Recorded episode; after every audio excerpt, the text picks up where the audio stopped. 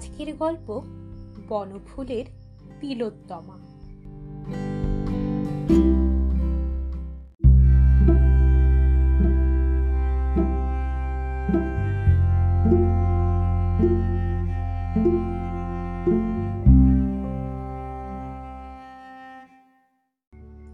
সকলেরই জীবনে মাঝে মাঝে এমন একটি নাটকীয় মুহূর্ত আসিয়া উপস্থিত হয় যে সমস্ত হিসাব, সমস্ত আয়োজন হঠাৎ নিমেষে বদলাইয়া যায়।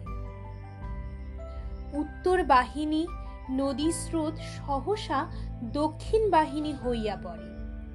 উত্তুঙ্গ পর্বত অকস্মাৎ গভীর গহ্বরে পরিণত হয়। সাধারণ মানুষের জীবনেই এই সব হয়। ইহার জন্য রাম বা রাবণ হবার প্রয়োজন নাই। নকুল নন্দী সাধারণ লোক। তার পুত্র গোকুল অসাধারণ কিছু নহে। আর পাঁচজনের মতো সেও বিয়ে পাশ করিয়া এখানে ওখানে আড্ডা দিয়া, তাস খেলিয়া, শখের থিয়েটারে অভিনয় করিয়া, রাজনীতি অথবা সাহিত্য সম্পর্কে মাথা ঘামাইয়া অর্থাৎ এক কথায় ভ্যারান্ডা বাজিয়া দিন যাপন করিতেছিল।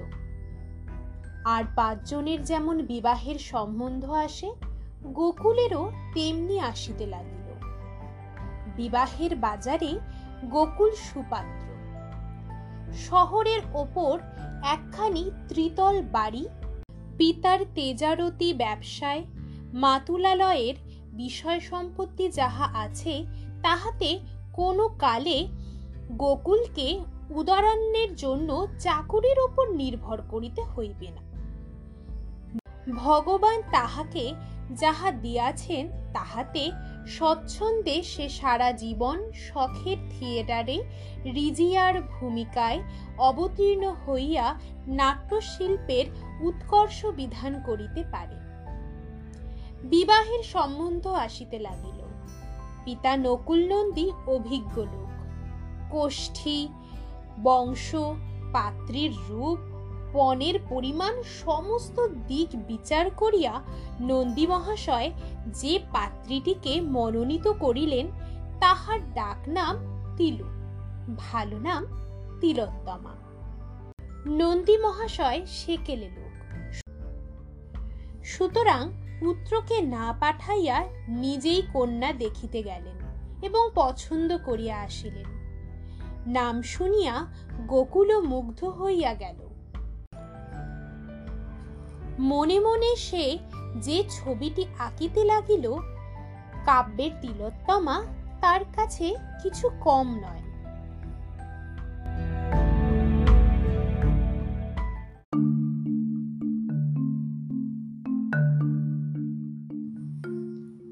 শুভদৃষ্টির সময় কিন্তু সে ঘাবড়াইয়া গেল। তিলোত্তমাই বটে, তিলের মতোই কুচকুচে কালো এবং গোল। ছোট ছোট চোখে ভীরু শঙ্কিত দৃষ্টি। উলুধ্বনি, শঙ্খধ্বনি কোলাহল ধ্বনি পরিবেশন ধ্বনি নানারূপ ধ্বনির মধ্যে ইহারি পানি পীড়ন তাহাকে করিতে হইল উপায় নাই, কিন্তু ঘাবড়াইয়া গেল। পিতা নকুল নন্দীও ঘাবড়াইয়া গেলেন। তিনি বেহাইটিকে যেরূপ সোজা লোক মনে করিয়াছিলেন, দেখিলেন আসলে তিনি মোটেই সেরূপ সোজা নহেন। লোকটা হাত কচলাইয়া ক্রমাগত হে হে হে হে করিয়াই চলিয়াছে। অথচ একটিও প্রতিশ্রুতি রক্ষা করে নাই। নগদ পাঁচ শত টাকা পণ কম দিয়াছে। বলিতেছে, এখন সব জুটাইতে পারা গেল না। বাকি টাকা পরে পরিশোধ করিয়া দিব। দানপত্র যাহা দিয়াছে, অত্যন্ত খেলো। চেলির রং উঠিয়া যাইতেছে। রিস্ট ওয়াচও নাই? কলকাতায় নাকি অর্ডার দেওয়া হইয়াছে। এখনও আসিয়া পৌঁছায় নাই। আংটিটা সোনার কিনা কে জানে? দেখিতে তো পিতলের মতো। তিনি কি শেষে একটা ধরিবাজের সহিতই কুটুম্বিতা করিয়া বসিলেন নাকি? তখন তিনি যাহা যাহা দাবি করিয়াছিলেন, লোকটা তাহাতেই রাজি হইয়া হাত কচলাইতে কচলাইতে ঘাড় নাড়িয়াছিল। দাবি অবশ্য তিনি একটু বেশি করিয়াছিলেন কিন্তু টাকা না পাইলে ওই কুচ্ছিত হাদামুখ মোটা মেঘকে পুত্রবধূ রূপে বরণ করিয়া লইবেনই বা কেন তিনি? সব জিনিসেরই তো একটা হিসেব আছে। কিন্তু এ কি কাণ্ড? ওই অতি বিনয়ী লোকটার নিকট এ ব্যবহার কে প্রত্যাশা করিয়াছিল? বাড়িতেও যৎ পরনাস্তি গাল খাইতে হইল। গোকুলের মা উচ্চ কণ্ঠে এই কথাই বারবার বিঘোষিত করিতে লাগিলেন যে, নকুলের ভীমরতি ধরিয়াছে। তাহা না হইলে কেহ সজ্ঞানে নিজের পুত্রের জন্য ওই পেতনিকে বউ করিয়া আনিতে পারে?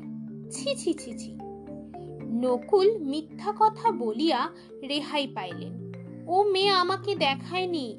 আমি যে মেয়ে দেখিয়াছিলাম তার টকটকে রং, এক পিঠ চুল, দিব্যি চোখ মুখ গোলগাল গরম। চোর চোর, জোর চোর, ধরিবাজ বেটা ছেলের আমি আবার বিয়ে দেব। সকলেই ইহাতে সাই দিল, এমনকি গোকুল পর্যন্ত।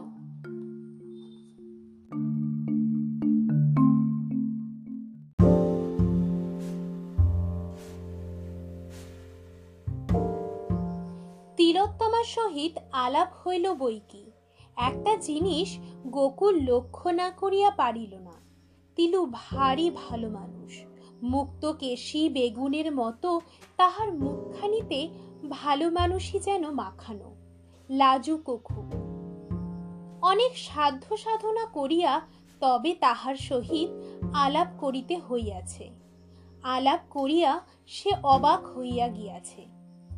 তাহার বাবাকে সকলে মিলিয়া যে এত গালাগালি দিল, তাহাতে তাহার ভ্রুক্ষেপ মাত্র নাই। সকালে সূর্য উঠিলে বা বর্ষাকালে বৃষ্টি নামিলে সে বিস্মিত বা বিচলিত হয় না। এ ব্যাপারেও হইল না। বিবাহ ব্যাপারে এসব হইয়া থাকে। ইহাতে আশ্চর্য বা দুঃখিত হইবার কিছু নেই। ইহাতে আশ্চর্য বা দুঃখিত হইবার কিছু নাই।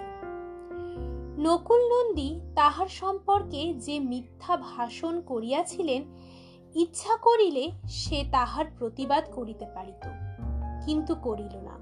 সসংকোচে চুপ করিয়া রহিল। গোকুলকে স্বামীরূপের পাইয়া সে কৃতার্থ হইয়া গিয়াছে।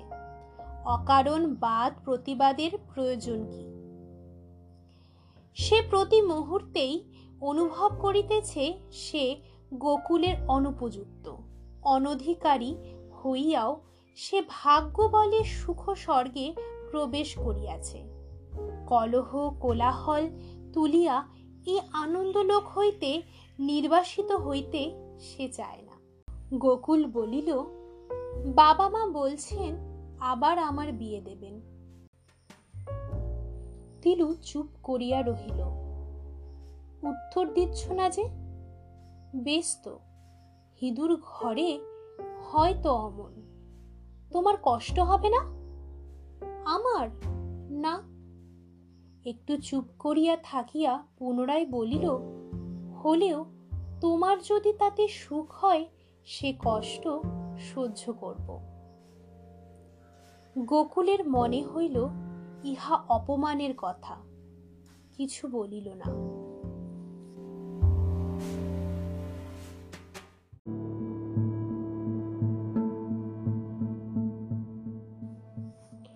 বছর খানিক কাটিয়া গেল। তিলুর সম্বন্ধে মোহমুক্ত হইবার পক্ষে এক বছর যথেষ্ট সময়। না জানে লেখাপড়া, না জানে গান বাজনা, না জানে হাব ভাব না আছে রূপ, না আছে গুণ। গুণের মধ্যে মহিষের মতো খাটিতে পারে। কারি কারি বাসন মাজিয়া চলিয়াছে। রাশি রাশি কাপড় কাচিয়া চলিয়াছে। ভ্রুক্ষেপ নাই। মা তাহাকে রান্নাঘরে ঢুকিতে দেন না। সে বাহিরের কাজকর্ম লইয়া থাকে এবং তাহাতে ডুবিয়া থাকে। আকাশে চাঁদ উঠিল কিনা বকুল বনে পাপিয়া ডাকিল কিনা, সেসবের খোঁজ রাখা তাহার সাধ্যাতীত। নাট্য শিল্প কবি, প্রকৃতি গোকুল দমিয়া গেল এবং অবশেষে হাল ছাড়িয়া দিল। একটা চাকরানির সহিত কাহাতক আর প্রেম করা যায়। বাবা যদিও এখনও বেহাই গোষ্ঠীর ওপর চটিয়া আছেন, কিন্তু দ্বিতীয়বার বিবাহের কথা তিনি আর উত্থাপন করেন নাই। শতপ্রবৃত্ত হইয়া গোকুলের পক্ষেও মুখ ফুটিয়া সে প্রস্তাব করা শক্ত। এমন সময় বিধাতা একদিন মুখ তুলিয়া চাহিলেন।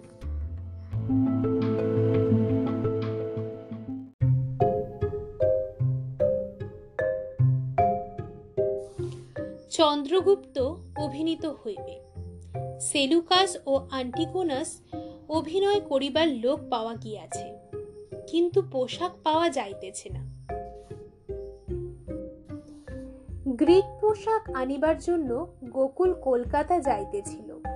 স্টেশনে টিকিট করিতে গিয়া তাহার চোখ পড়িল একজন পৌরা ভিড়ের মধ্যে বড় বিপন্ন হইয়া পড়িয়াছেন। নিজের পুটুলি ও কাপড় চোপড় সামলাইয়া তিনি কিছুতেই টিকিট করিয়া উঠিতে পারিতেছেন না।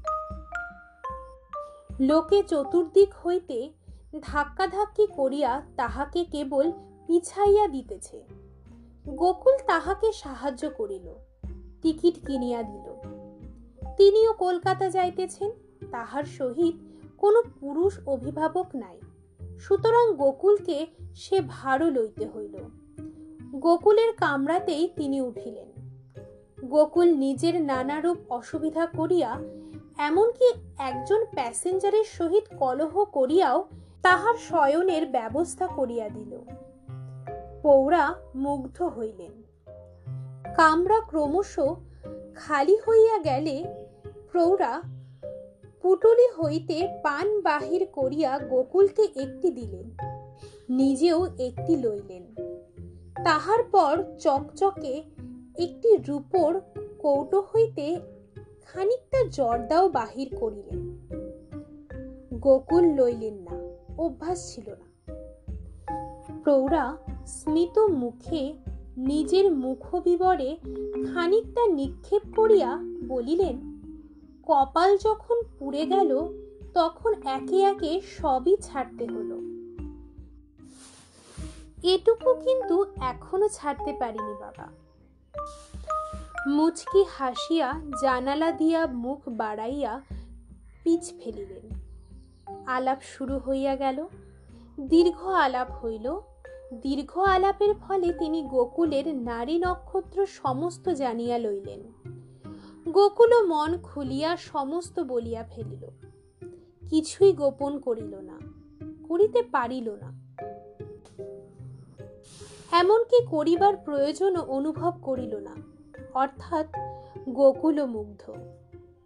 সব শুনিয়া প্রৌঢ়া বলিলেন, তুমি যে আবার বিয়ে করবে, পাত্রী ঠিক হয়েছে কোথাও? এখনও হয়নি। আর এক খিলি পান। আর একটু জর্দা মুখে দিয়া পৌড়া বলিলেন, দেখো বাবা, তাহলে সব কথা তোমাকে খুলেই বলি। আমার একটি মেয়ে আছে ওই মেয়েটি হবার পরই আমার কপাল পুড়ে গেল। মনের মতো একটি পাত্র আমি খুঁজছি। তুমি তো আমাদের পাল্টি ঘর। তোমাকে ভারী পছন্দ হয়েছে আমার। আমার মেয়েও কিছু নিন্দের নয়। যদি বলো তাহলে? গোকুলিহা প্রত্যাশা করে নাই। কি বলিবে ভাবিয়া পাইল না। উষাকে আগে দেখো তুমি। তোমার যদি পছন্দ হয় তাহলে। আমতা আমতা করিয়া গোকুল বলিল, আমার একটি স্ত্রী বর্তমান আছে। সে কথা জানবার পর আপনার মেয়ে হয়তো আপত্তি করতে পারেন।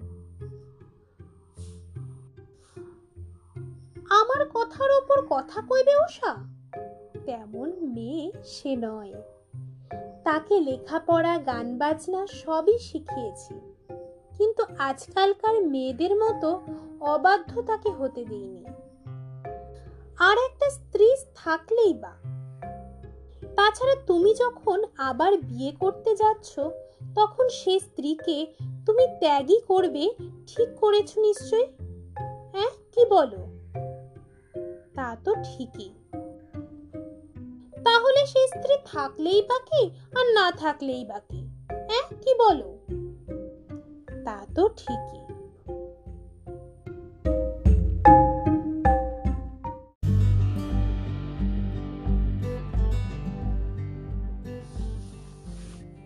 উষা উষা নয়, দ্বীপ্রহর। প্রখর রৌদ্র কিরণের প্রদীপ্ত স্বর্ণকান্তি তাহার সর্বাঙ্গে যেন ঝলমল করিতেছে। চোখে, মুখে, চলনে, বলনে হাস্যে কটাক্ষে বিদ্যুৎ। সেতারে অমন গৌর সারঙ্গের আলাপ গোকুল আর কখনো শোনে নাই। হাসির পর্দায় পর্দায় এমন গিটকিরি তাহার কল্পনাতীত ছিল। গোকুলের কুল হারাইল।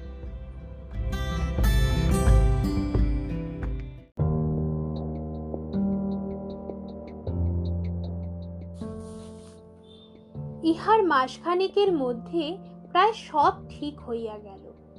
উষাকে লইয়া উষার মা চলিয়া আসিলেন এবং গোকুলের বাড়ির নিকট একটি বাড়ি ভাড়া লইয়া গোকুলের পিতা মাতার সহিত কথাবার্তা চালু করিয়া দিলেন। উষাকে দেখিয়া গোকুলের মা মুগ্ধ নয়, আত্মহারা হইয়া পড়িলেন। গোকুলের বাবা আত্মহারা হইলেন টাকার অঙ্ক দেখিয়া। ইহার সহিত বিবাহ ঘটাইতে পারলে নগদ দশ হাজার টাকা প্রচুর গহনাপত্র এবং ছোটখাটো একটি জমিদারি ঘরে আসিবে। উষার মায়ের নামে একটি কলঙ্ক নাকি আছে। যাহার জন্যই নাকি তাহার মেয়ের বিবাহ হইতেছে না। তাহা অবগত হইয়াও নকুল নন্দী বিচলিত হইলেন না।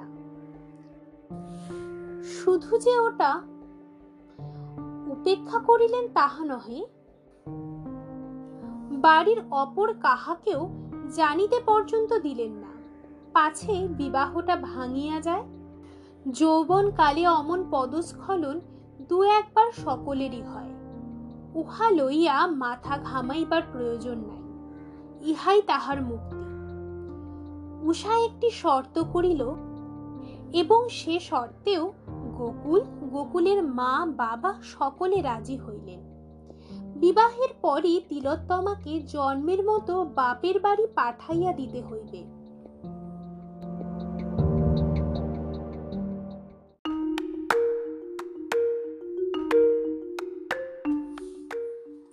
রাত্রি দ্বীপ্রহর বিনিদ্র নয়নে গোকুল একা বিছানায় জাগিয়া আছে।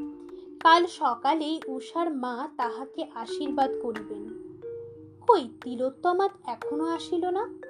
এত কাণ্ড হইয়া গেল, তিলোত্তমা একটি কথাও বলে নাই। তাহাকে একবার জিজ্ঞাসা করা কর্তব্য। গোকুল এপাশ ওপাশ করিতে লাগিল। সমস্ত কাজ সারিয়া তিলোত্তমা অনেক রাত্রে শুতে আসে। খুব ভোরে আবার উঠিয়া যায়। তাহার দেখা পাওয়াই শক্ত। গত কুড়ি পঁচিশ দিনের মধ্যে একবারও তাহার সহিত নির্জনে দেখা হয় নাই। এ সম্বন্ধে কোনো আলোচনাই হয় নাই। একবার জিজ্ঞাসা করা উচিত বই কি গোকুল প্রতীক্ষা করিতে লাগিল। হঠাৎ গোকুলের ঘুম ভাঙিয়া গেল। দেখিল তিলোত্তমা সসংকোচে উঠিয়া যাইতেছে ভোর হইয়া গিয়াছে। শোনো শোনো, কি? আজ আশীর্বাদ মনে আছে তো? আছে। দেখো, তোমার আপত্তি নেই তো? না। বিয়ের পরেই তোমাকে বাপের বাড়ি পাঠিয়ে দিতে বলেছে। শুনেছ সে কথা? শুনেছি। তাই যাব। তুমি একাধবার যাও যদি দয়া করে, তাতেই আমার যথেষ্ট হবে। আমি যাই, আমার অনেক কাজ পড়ে আছে। চলিয়া গেল। গোকুল কিছুক্ষণ গুম হইয়া রহিল। তাহার পর উঠিয়া বসিল। তাহার পর বিছানা হইতে নামিয়া জানালার নিকট গিয়া দাঁড়াইল। দেখিল তিলোত্তমা ছাই গাদায় বসিয়া বাসন মাজিতেছে।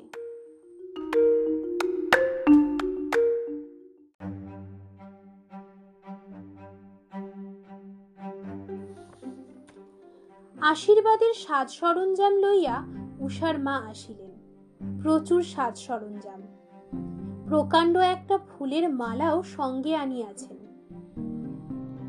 মুচকি হাসিয়া বলিলেন উষা সারা রাত ধরিয়া নিজের হাতে মালাটি গাঁথিয়াছে।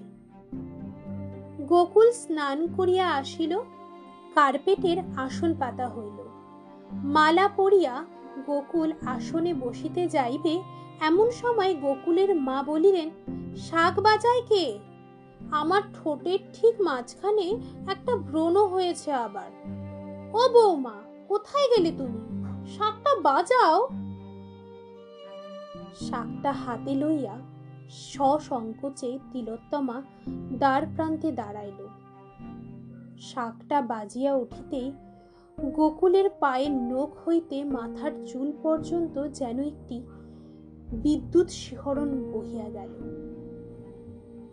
আকস্মিক বজ্রাঘাতে সমস্ত চূর্ণ বিচূর্ণ হইয়া গেল। আমাকে মাপ করবেন।